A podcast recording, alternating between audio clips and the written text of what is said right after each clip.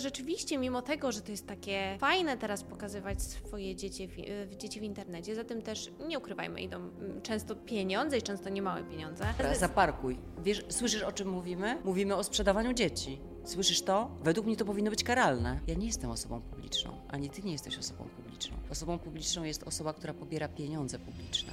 Kulinaria to jest tylko wytrych.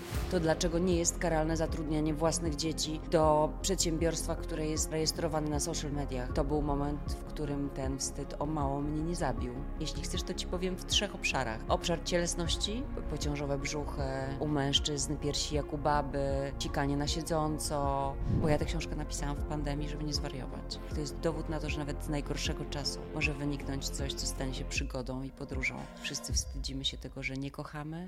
Jaka jest cena w takim razie? Mnie należą się takie same prawa, jak każdemu innemu obywatelowi. To było okropne. Chcemy Was przed tym uchronić, bo wiemy, z jakimi konsekwencjami wiąże się bycie dzieckiem na planie. E, kiedy kobiety są zamykane w obozie niedostatecznej matki, to mężczyźni zamykani są w obozie Asiu, bardzo mi miło Ciebie gościć tutaj dzisiaj u mnie.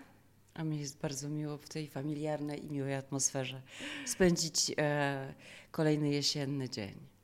To takie, można powiedzieć, e, trochę spełnienie, e, mam nadzieję, że nie zabrzmi, nie zabrzmi teraz e, jak psychofanka, ale trochę takie spełnienie moich e, marzeń młodszej troszkę Ani, e, która no i to jest jedno z moich pytań, co prawda gdzieś tam było dalej, która oglądała jakieś tam produkcje, w których ty występowałaś, czy to Magda M, czy Kasia i Tomek, um, nigdy w życiu.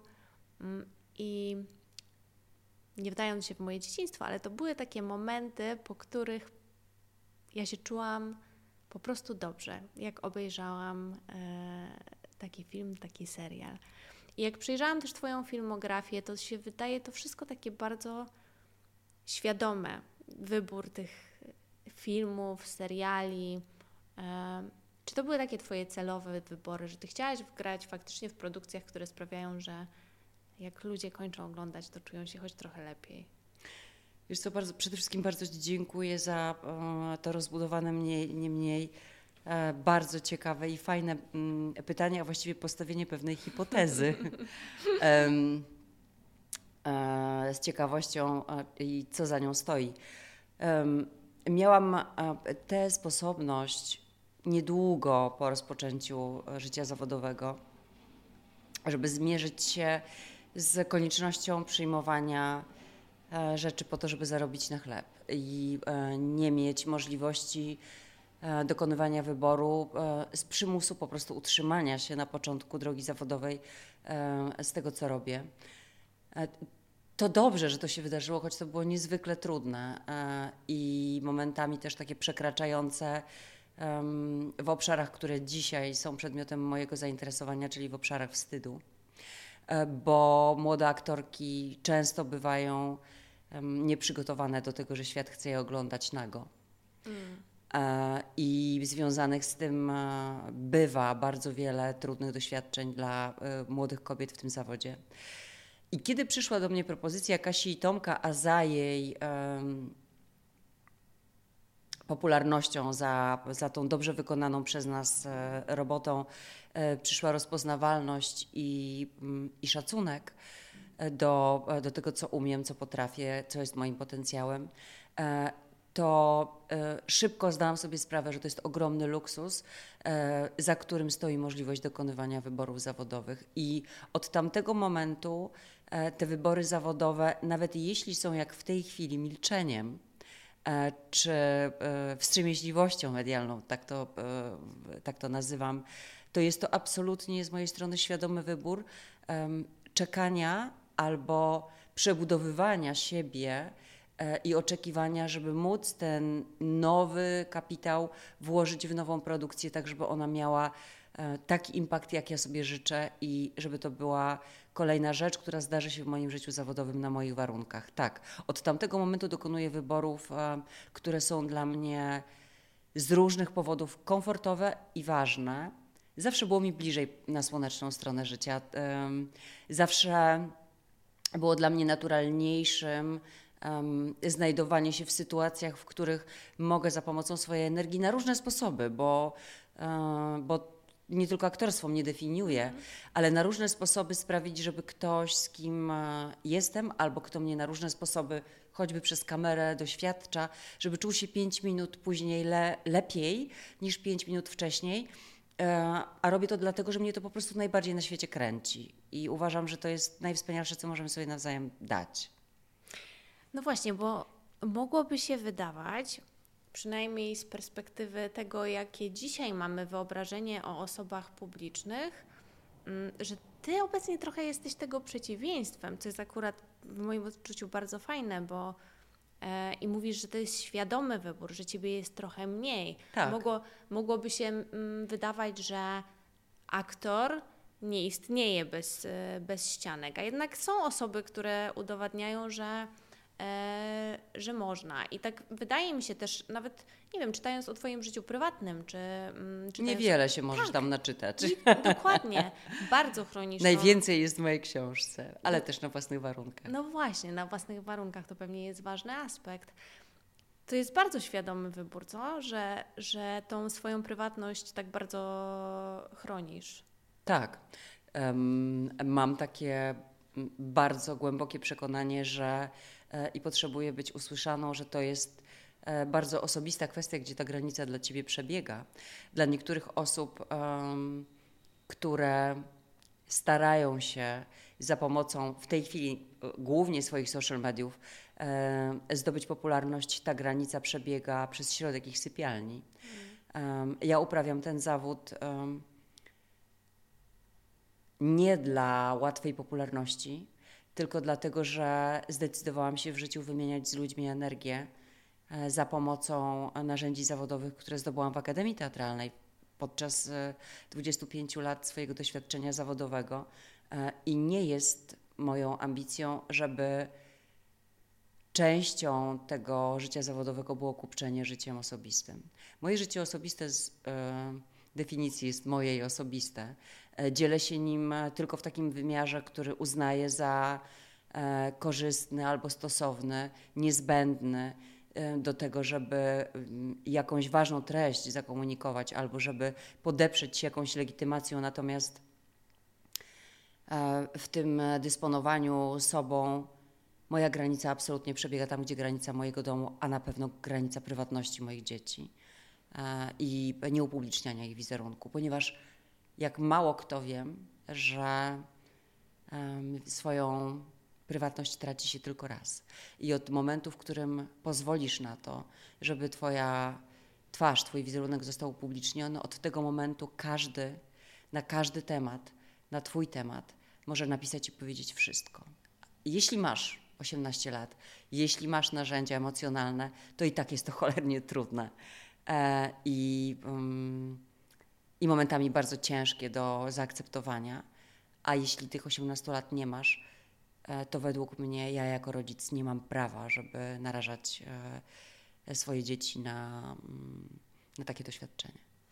No właśnie, bo ja mm, nie jestem osobą z punktu widzenia może takiego takiej definicji, e, definicji, która jest osobą e, publiczną, chociaż pewnie niektórzy by mnie za co, ja, ja potrzebuję Ci e, dać sygnał o, takiej różnicy, którą bardzo lubię podkreślać, szczególnie w momencie, kiedy dochodzi do sporu sądowego z e, kimś, kto mój wizerunek próbuje ukraść. Ja nie jestem osobą publiczną, ani Ty nie jesteś osobą publiczną. Osobą publiczną jest osoba, która pobiera pieniądze publiczne. E, Minister i, e, i premier są osobami publicznymi. My jesteśmy osobami, które są, jeśli wykonują swoją robotę dobrze, albo jeśli e, znajdą sposób, żeby w jakiś e, e, inny mm, sposób e, zdobyć swoją rozpoznawalność, jesteśmy osobami powszechnie rozpoznawalnymi, a to różnica. Fajnie by było, jakby to faktycznie było tak definiowane i używane, szczególnie w social mediach. Mam wrażenie, że się strasznie nadużywa tego stwierdzenia. Osoba jesteś, publiczna. Tak, ty jesteś osoba publiczna, więc ja mam prawo i za tym się ciągle, ciągnie oczywiście. Nie, osobami publicznymi są osoby, które e, przyjmują publiczne pieniądze. E, A ja nie jestem osobą publiczną. Mnie e, należą się takie same prawa jak każdemu innemu obywatelowi, między innymi prawo do prywatności. Z tym pytaniem wiązało się, no właśnie, druga część tego pytania, bo i nie wiem, czy znasz na nie odpowiedź, bo ja, będąc w ciąży, troszkę przez sekundę rozmawiałyśmy na ten temat mm, wcześniej, podjęłam taką decyzję, że, rzeczywiście, mimo tego, że to jest takie fajne teraz pokazywać swoje dzieci w, dzieci w internecie, za tym też, nie ukrywajmy, idą mm, często pieniądze i często niemałe pieniądze. Dobra, ja zaparkuj. Wiesz, słyszysz o czym mówimy? Mówimy o sprzedawaniu dzieci. Hmm. Słyszysz to? Według mnie to powinno być karalne. Powinno być, zdecydowanie. Ja się absolutnie z tym zgadzam. Skoro e, karalne jest zatrudnianie nieletnich w zakładzie pracy, to dlaczego nie jest karalne zatrudnianie własnych dzieci do przedsiębiorstwa, które jest e, rejestrowane na social mediach hmm. i monetyz- e, monetaryzowane? Tak. No i ja podjęłam taką decyzję trochę jak ty, że. Mm, że to moje dziecko nie będzie pokazywane nigdzie w social mediach, w mediach generalnie, tak czy inaczej. Zastanawiam się, no bo mm, twoi synowie są troszeczkę starsi niż moja córka. Czy ty wiesz na przykład od nich, czy oni sobie to cenią? Czy, czy kiedyś ci na przykład powiedzieli, że to była, że, że jakby. No, oczywiście, przecież... że o tym, oczywiście, że o tym wielokrotnie rozmawialiśmy, e, kiedy byli sporo młodsi niż w tej chwili, bo w tej chwili są już e, prawie, e, prawie dorosłymi cudownie dojrzałymi zresztą młodymi mężczyznami, kiedy e, dobrych kilka lat temu zaczynaliśmy, e, zaczynałam współpracę reklamową i jednym z filarów tej początkowej kampanii był obraz pary, która ma bliźnięta w odniesieniu do elementów zaczerpniętych z prawdziwego życia choć je oczywiście nie kopiujących, bo te dzieci były w innym wieku, były dziećmi, które uprawiały zawód młodych aktorów już od długiego czasu. E, I to była ich potrzeba, to była ich pasja, oni chcieli to robić, e, rodzice poszli za nimi. E, to chłopcy zadawali pytanie, dlaczego w, w tej reklamie nie grają oni, tylko bracia Borowscy. Mm. I usłyszeli bardzo jasną odpowiedź, dlatego że naszym zdaniem, a wiemy o tym e, wasz tata i ja, plan filmowy jest bardzo trudnym miejscem, w którym można mieć szczęśliwe dzieciństwo i chcemy was przed tym uchronić, bo wiemy, z jakimi konsekwencjami wiąże się um, bycie dzieckiem na planie.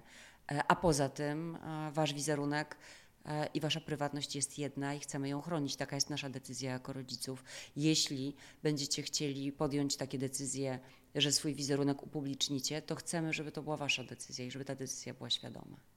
Czyli trochę takie traktowanie małego człowieka jak równego sobie, nie? To trochę rozmawiałam o tym w poprzedniej rozmowie, że właśnie mm, traktowanie też dzieci trochę mimo wszystko jako partnerów, które mają trochę mniejszą świadomość jednak pewnych rzeczy niż my, ale, ale to tak brzmi jak jednak wytłumaczenie tego, nie dziecku tak do końca, tylko komuś równemu sobie. Ale też, e, Aniu, dziecku, dlatego że e, traktowanie dzieci z odpowiedzialnością i poważnie e, to, to nie jest równoznaczne z traktowaniem ich jak równorzędnych partnerów. Ja jestem bardzo daleka od tego, być, mm. być przyjaciółką moich mm -hmm. dzieci. Cieszę się, kiedy dają mi wyraz o swoim zaufaniu. Cierpię, kiedy dają mi wyraz, że ich zawodzę. Niemniej e, to nie jest relacja przyjacielska, co nie wyklucza relacji partnerskiej, czyli e, przestrzeni na to, żeby przyznać rację i żeby z tego kawałka, który jest mną dorosłym, dać temu młodemu, małemu człowiekowi poczucie, że biorę odpowiedzialność za obszary, w których on tej odpowiedzialności jeszcze nie może wziąć, właśnie z tego powodu, między mhm. innymi, że nie ma dostatecznego doświadczenia albo świadomości.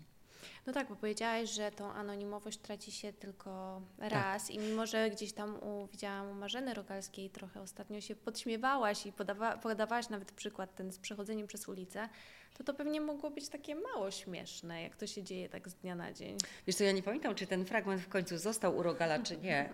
E, dla mnie ten moment utraty mm, prywatności był bardzo e, mocny i, e, i taki mm, porównywalny do, do, do dosyć dużego tąpnięcia i takiego szoku, bo zaczęliśmy pracę nad Kasią i Tomkiem w czerwcu i właściwie do końca listopada pracowaliśmy na tyle intensywnie, a serial zaczął już być w emisji i stał się przedmiotem dosyć gorącej dyskusji dotyczącej i tego projektu, i jego zawartości, i E, i generalnie zmian, które wtedy e, w telewizji następowała, w których e, mieliśmy szczęście i przyjemność tym projektem brać udział. Ja po prostu w połowie listopada, czy no jakoś tak mniej więcej w, o, w, w tym czasie, jak, jaki mamy teraz, po wielu tygodniach pracy wyszłam na ulicę i wszyscy mnie rozpoznawali. I to było tak dziwne i z jednej strony oczywiście bardzo miłe, tak, bo zdawałam sobie sprawę, że to jest wyraz e, tego, że, że zmieniło się to, czym każdy aktor wchodzący e, w zawód marzy, czyli że e, moja praca sprawiła, że jestem rozpoznawalna, jestem popularna, a z drugiej strony to było okropne. To było trochę tak, jak nie wiem, czy kiedykolwiek miałeś taki sen, jak te sny, w których e, okazuje się, że jesteś nago na ulicy. Mm. To, to, to jest, to było coś, tak, to było coś, coś porównywalnego. Czyli trochę e, ostrożnie, jak to się mówi? Ostrożnie o czym marzysz? Tak, to stare chińskie przysłowie. Uważaj o czym marzysz, bo może ci się spełnić. Aha.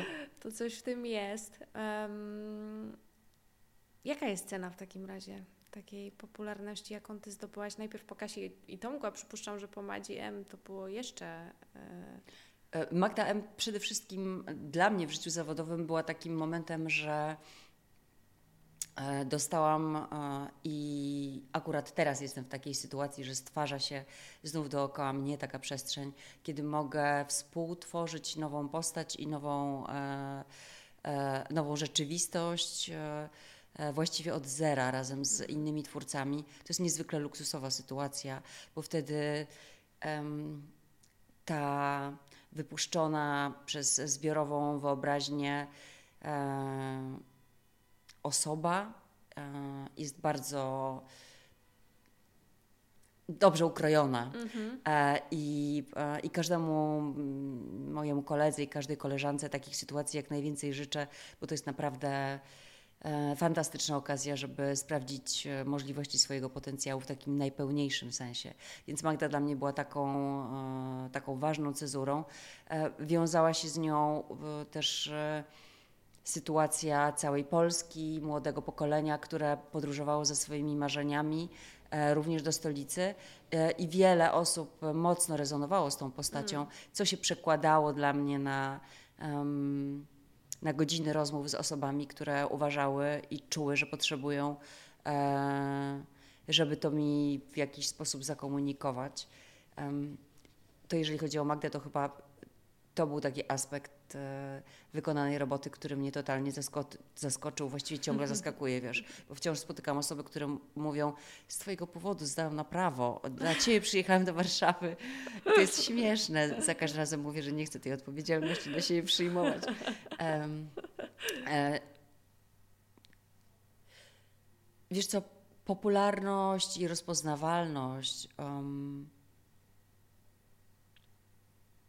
sens tego, mm, czego się doświadcza, zależy od człowieka, bo ja w moim domu e, z absolutną świadomością mówię, że dzisiaj się przebieram za Joannę Brodzik e, i nie dalej jak e, kilka czy kilkanaście dni temu, kiedy weszłam do pokoju przed wieczornym wyjściem na galę, E, mój syn powiedział: O, Joanna Brodzik przyszła. E, I, e, I to jest dla mnie cudowne, że moje dzieci, moi bliscy, moja rodzina, moi przyjaciele, moi ziomale z Lubuskiego, wszyscy ci, którzy są dla mnie najważniejsi, mm. wiedzą, że ja się przebieram za Joannę Brodzik. Okay. Czyli nie jest tak, że ta, ta gęba medialna jest jakoś wrośnięta, wszczepiona we mnie. Mm. Ja mogę swobodnie wchodzić i wychodzić z Joanny Brodzik i po prostu e, jestem dalej sobą, brodzią, mamą, e, córką. wszystkimi tymi osobami, które się składają na mnie. Joanna Brodzik jest tylko jedną z nich. Z nich. Umami. To jest dla, dla mnie ciekawy bardzo temat.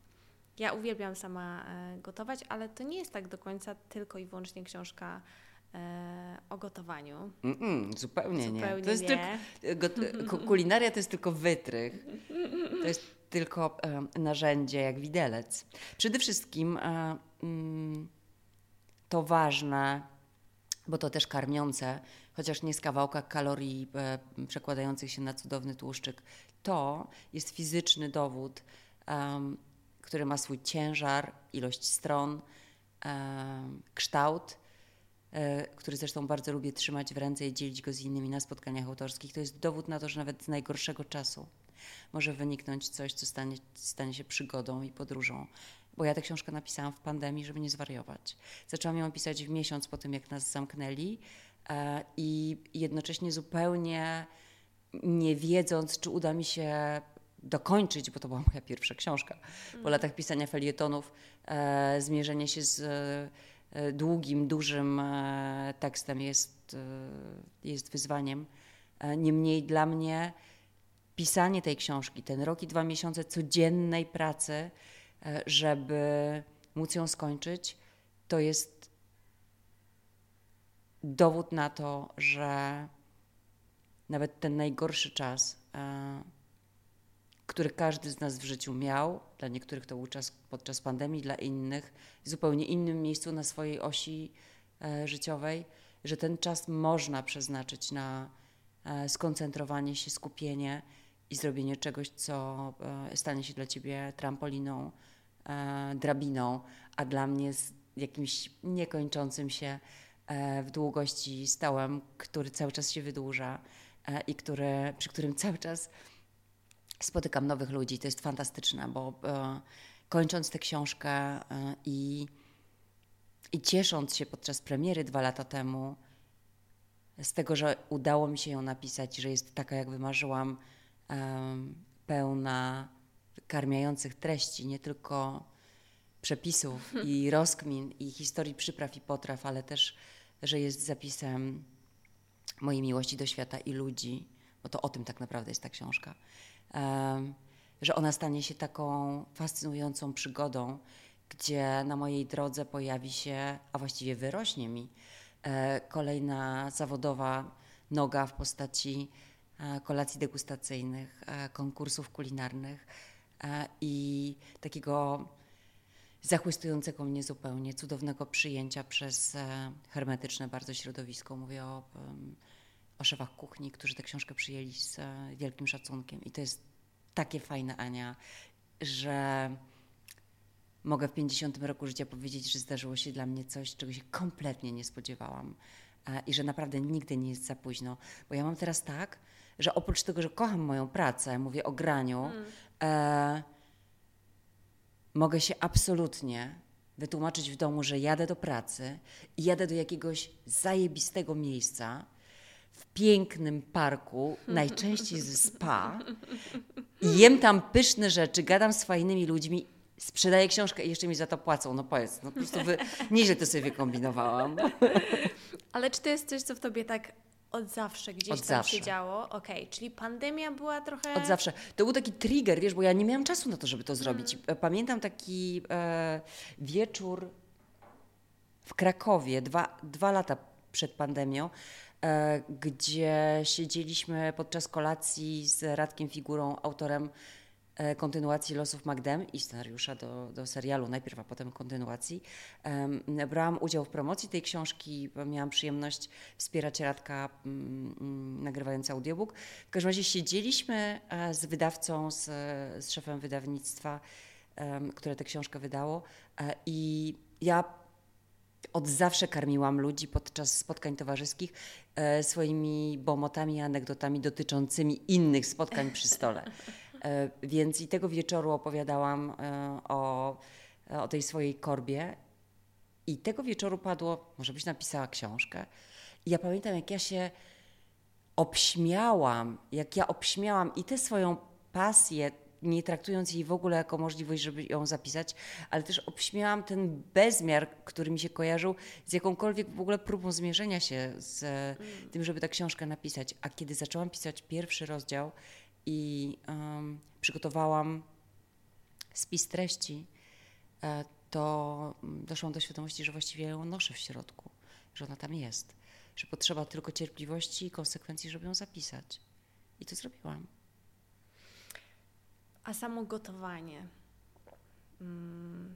Czy to jest coś, co jest pewnego rodzaju takim miejscem, w którym ty się zaszywasz i po prostu jest pewnego, bo niektórzy to mm, traktują jako pewnego rodzaju terapię, odstresowanie, różnie, e, ale gotowanie też często jest oznaką, może być oznaką miłości w stosunku do najbliższych. Wszystko to, co mówisz, jest e, absolutnie dla mnie najbardziej naturalną formą aktywności. E, ja po prostu mieszkam w kuchni. E, I właściwie jest tak, że oprócz sypialni, którą mm, też uwielbiam, bo jestem osobą bardzo głęboko zmysłową i pielęgnującą oraz rozwijającą wszystkie swoje zmysły, to, mm, to dla mnie bycie w kuchni jest tak nieobciążającym e, i angażującym mnie w tu i teraz, w takim najpełniejszym sensie, miejscem. Dla mnie gotowanie jest y, absolutnie przedłużeniem mnie.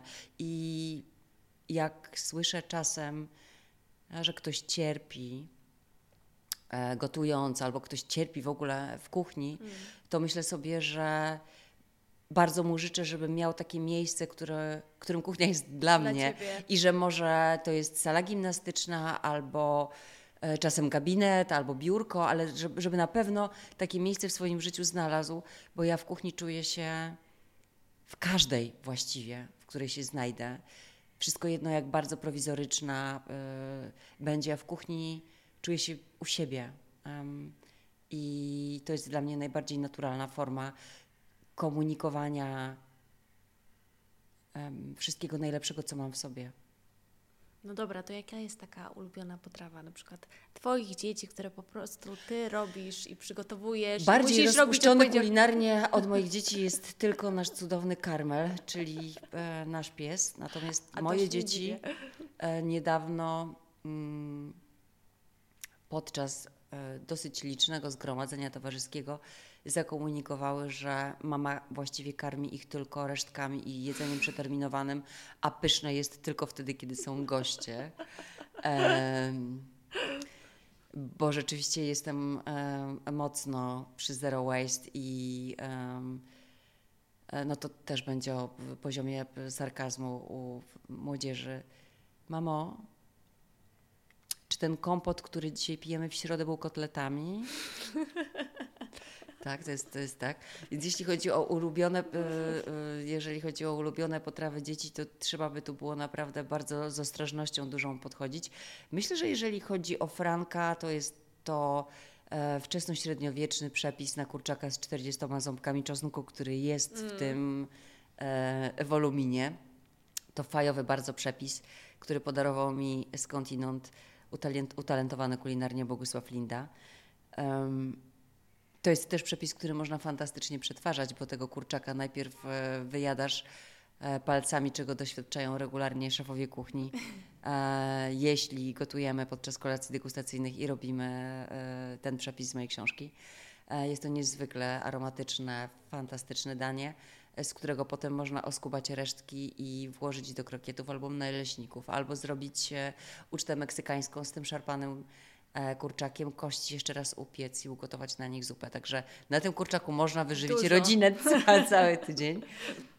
Jeżeli chodzi o, e, o syna Jana, to z pełnym szacunkiem i zainteresowaniem obserwuję jego fascynację kuchnią japońską. Hmm.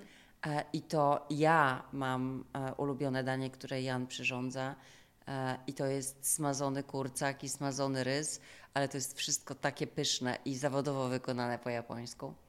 Um, Czyli trochę przejęli Twoją e, pasję do gotowania. Wiesz co, jak w obszarze e, zawodowym i emocjonalnym ja zupełnie nie, nie naciskam w tym mhm. względzie i E, I myślę sobie, że taka dowolność w zaglądaniu i, e, i możliwość wyrażenia swojej chęci pomóc, czy tylko skonsumować i skrytykować, to jest też o, o takiej wolności, um, która jest mi bardzo bliska. Ja nie lubię być też do niczego zmuszana przez nikogo e, i chciałabym, żeby e, dzieci tę możliwość e, dokonywania wyborów, że w coś wchodzą albo nie, mm.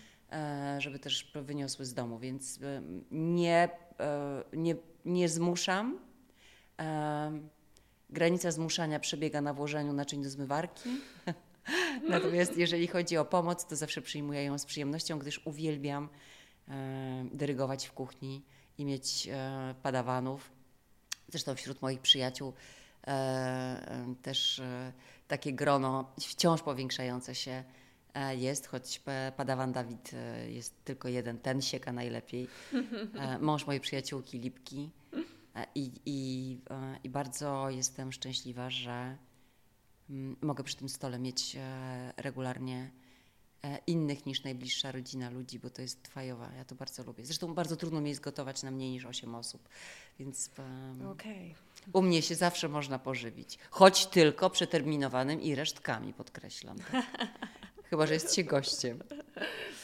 Mm, ale powiedziałaś, że to pierwsza książka. Czy to oznacza, że myślisz tak. o drugiej? Tak. Okay. Zaczęłam już pracę nad drugą książką, która jest e, e, kontynuacją przygód, hmm. czyli tego, co wydarzyło się od dnia premiery e, do momentu, e, kiedy znajdujemy się teraz i tego, co się e, wydarza, czyli tych wspaniałych, zwariowanych ludzi związanych ze światem kulinarnym, których w ciągu tych ostatnich dwóch lat poznałam i tych klapek, które się dla mnie pootwierały też poszerzającego się doświadczenia e, związanego z dotknięciem, za, zaglądnięciem właściwie.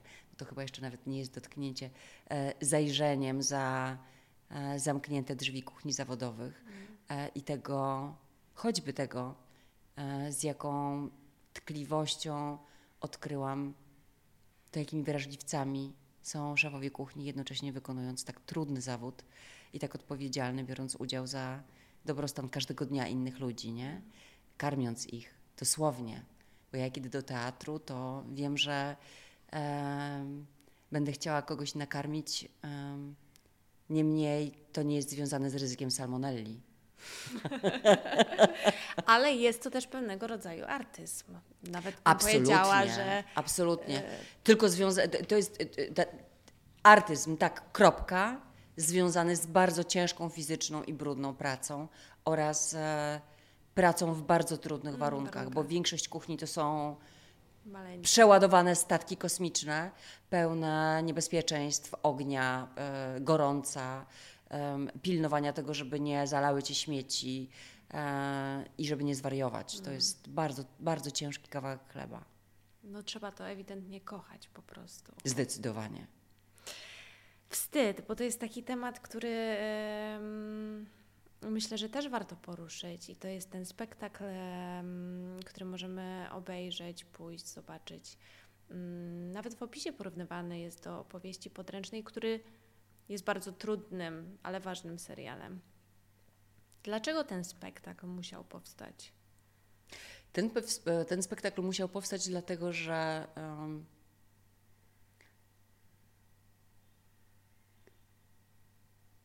Dlatego, że kiedy przeżywałam kilka lat temu moment, który głupi ludzie nazywają kryzysem wieku średniego, a mądrzy momentem sprawdzam, ktoś próbował mnie wpędzić we wstyd.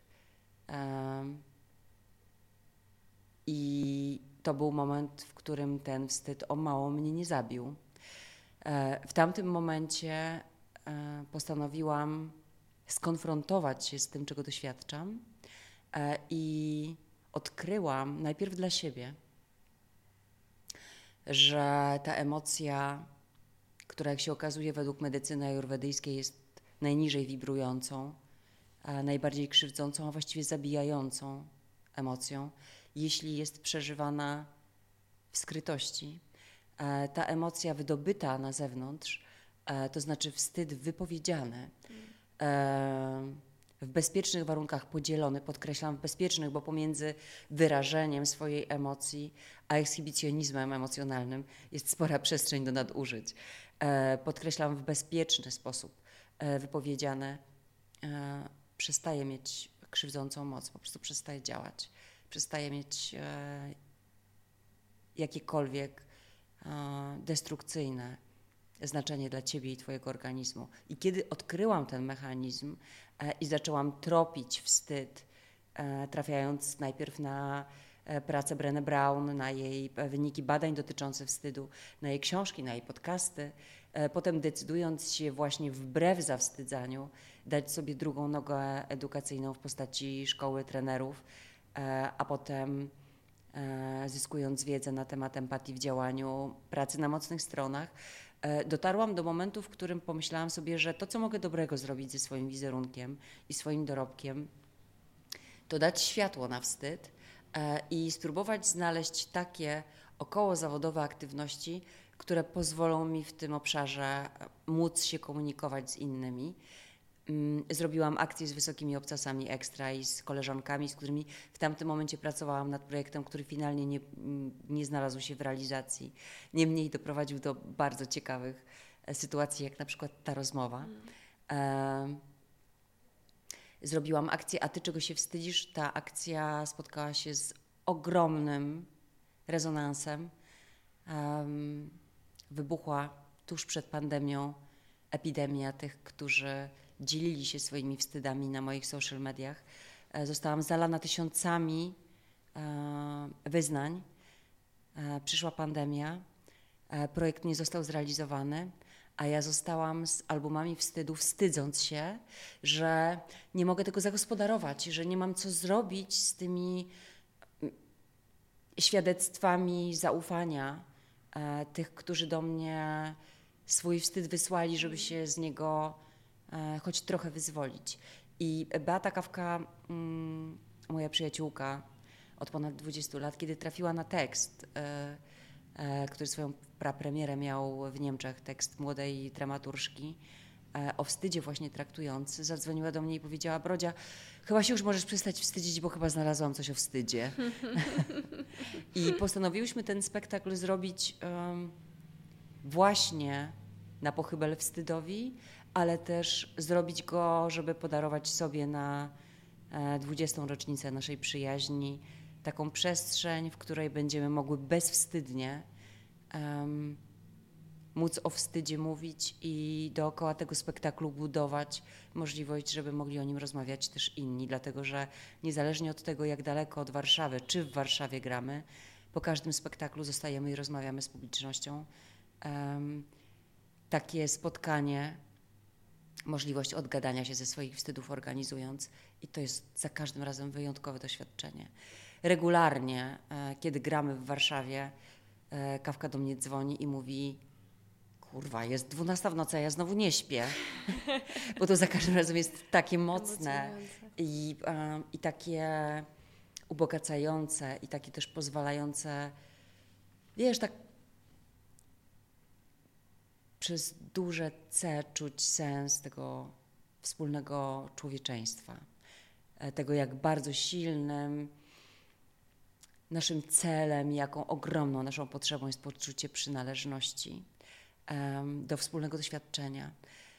Moment, w którym ludzie orientują się, nie chcę e, spoilerować, ale w którym orientują się, że doświadczają e, w tym komediom, dramacie takiego rolokastera, który ma ich doprowadzić do ich własnych doświadczeń, to jest moment, w którym rozglądają się po powidowni i orientują się, że nie są sami.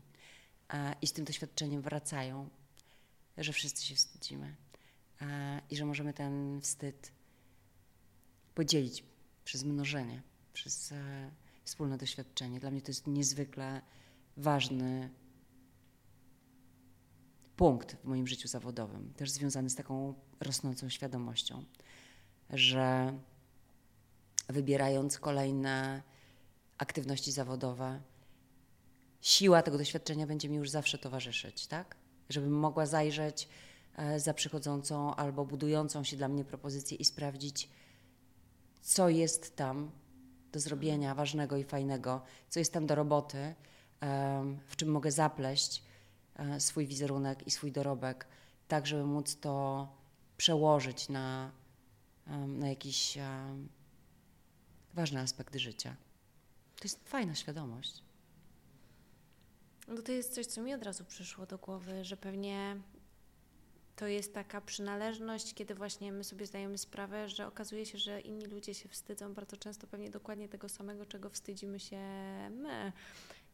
Trochę przez to, że gdzieś tam, trochę pewnie przez to też, jak byliśmy wychowani, cały czas gdzieś tam pojawiają się mm, takie mm, objawy wstydu związanego z tym. Mówię o tym, bo ja dopiero co tego doświadczyłam, że nie wiem, jesteś matką, e, a zostawiasz dziecko z nianią, albo jesteś matką i nie karmiłaś piersią. To jest jakby pojawiające się na, na, każdym, na każdym kroku, w każdej dziedzinie e, naszego życia, a są to tak e, prozaiczne kwestie, że mm, no, bardzo dużo ludzi się po prostu z tym może utożsamiać, no bo nie chcę powiedzieć, że matką jest każdy, ale, ale dużo z nas po prostu może się odnaleźć w takich sytuacjach. Teraz ty jesteś w więzieniu e, wstydu matczynego. Tak, ja nasze dlatego bohaterki, podałam, dlatego podałam tak, przykład. Nasze bohaterki e, e, e, w spektaklu Wstydź się są zamknięte w obozie, w którym mają się nauczyć na nowo wstydzić. E, I ten spektakl wychodząc od wstydów kobiecych, między innymi związanych z macierzyńskim, jest absolutnie zaproszeniem do dialogu, żeby rozmawiać o tym, E, w jakich innych obozach wstydu jesteśmy przez siebie samych i przez innych zamykani, bo e, kiedy kobiety są zamykane w obozie niedostatecznej matki, e, na przykład, to mężczyźni zamykani są w obozie nie dość twardego, w obozie agresji, w obozie strachu. Wstydzimy się bardzo demokratycznie. Jeśli chcesz, to ci powiem w trzech obszarach: obszar cielesności, E, I to są wszystko te e, pociążowe brzuchy e, u mężczyzn, piersi jak u baby, sikanie na siedząco, łysina i tak dalej, i tak dalej. I w tym obszarze wstydzimy się bardzo demokratycznie. W obszarze kompetencji wstydzimy się bardzo demokratycznie, choć na przykład pojawił się nowy wstyd um, osób starszych, że nie nadążają za rozwojem technologii że nie nadążają za tymi wszystkimi ułatwieniami, apkami, e, e, bramkami, chipami e, i nagle ich życie z analogowego stało się e, życiem w Matrixie, którego kompletnie nie rozumieją i nie ogarniają i tego się bardzo wstydzą. E, z tego powodu też bardzo wiele osób starszych się wycofuje i zamyka. w obszarze kompetencji wstydzą się mężczyźni, że nie dowożą finansowo, e, że są po prostu kiepscy w portfelu e, i są też zawstydzani bardzo często z tego powodu. A w, obo, w obszarze związków międzyludzkich wstydzimy się bardzo porówno, wszyscy. Niezależnie od tego, czy jesteśmy kobietą, mężczyzną, czy się nie mieścimy w tych tożsamościach. Wszyscy wstydzimy się tego, że nie kochamy, że nie kochaliśmy, że nie byliśmy kochani, e, że byliśmy przekraczani, że byliśmy molestowani, że zdradzaliśmy, że zawiedliśmy. To jest wszystko o nas, o każdym z nas. Strasznie to mocne i tak myślę, że każdy, jeżeli ma taką szansę, to powinien pewnie ten spektakl obejrzeć. Tutaj absolutnie nie, nie reklamując, ale reklamując jednak trochę e, dla siebie samego. Gdzie jeszcze znajdujesz przestrzeń, bo jesteś mamą, jest książka u mami, są spektakle, jest aktorstwo, e, jest też fundacja, czyli jeszcze pojawia się inna forma Twojej pomocy. Czy uważasz, że to jest ważne w takim sensie, żeby wykorzystywać właśnie też w taki sposób to, że jesteś osobą, która mm, jest jakoś tam rozpoznawalna? i może zdziałać. No nie zmienisz świata, bo to nikt z nas, z nas nie zmieni, ale może zdziałać trochę dobrego dla drugiego człowieka. Wiesz co, y, ja mam, ja mam tak, że no, ze wszystkich możliwości, łącznie z e, premierą kultowych skarpet, którą mogłabym celebrować, e, wybieram to e, i wybieram takie aktywności, które dają mi poczucie sensu i poczucie celu. Zmiana świadomości społecznej wobec, z osób, wobec osób z niepełnosprawnościami, czy w ogóle osób zagrożonych wykluczeniem jest dla mnie istotna z kawałka człowieczego, wyrastająca z w gruncie rzeczy przypadkowego spotkania e, w moim rodzinnym miasteczku z kształtującym się tych 30 lat temu tam e, przeglądem e, wokalnym dla dzieci i młodzieży, wtedy jeszcze nazywanych specjalnej troski, co dzisiaj jest nie do pojęcia mm. zupełnie. E, przez lata bycia gościnią, a potem e, po prostu częścią tej społeczności, stało się dla mnie jasnym, że komunikowanie potrzeb osób z cechami niepełnosprawności jest po prostu częścią komunikacji, którą chcę prowadzić z innymi, bo mogę. Bo mogę. Tak, to cytat z pewnego znanego himalaisty. Dlaczego pani to robi? Bo mogę. Więc e, jeśli miałaby to być najkrótsza odpowiedź e, na Twoje pytanie, Aniu, dlaczego? Bo mogę. Jakie teraz plany, marzenia i te zawodowe i nie ma Joanna Brodzik? Marzy mi się, e, żeby zagrać w kostiumie. Hmm. I taki mam, taki mam obraz, który sobie wzmacniam, gdyż wierzę, że jeśli sobie ten mózg zestroje, to mm, rzeczywistość e, się do tego ułoży.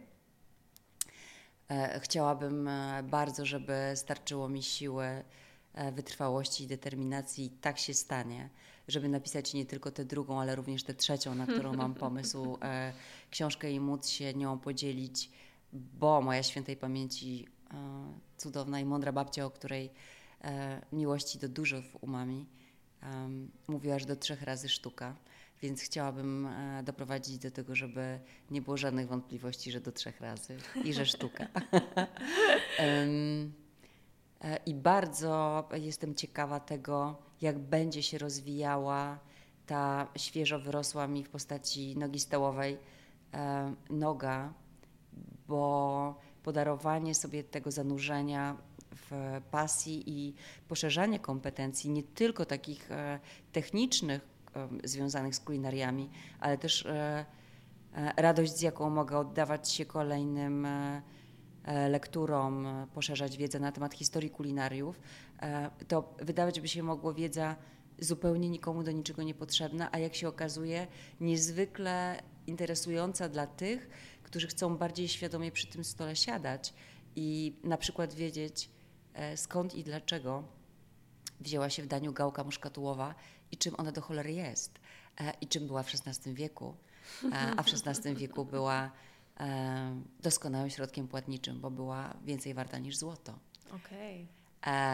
I mnie takie rozkminy mega kręcą i chciałabym, żeby, żebym dalej mogła robić to, co kocham i mówić w domu, że idę do pracy, bo to jest sytuacja absolutnie luksusowa. Bardzo Ci dziękuję za tą rozmowę. To ja w ogóle za przyjęcie zaproszenia. E, tak jak powiedziałam na początku, spełniłaś takie moje małe, małe mm, marzenie e, i mam nadzieję, że e, ktoś, kto mm, dzisiaj nas słuchał, poczuł się trochę zainspirowany, bo ja na pewno tak. Bardzo dziękuję. Nie daj się wpędzić we wstedy matczyne. dziękuję.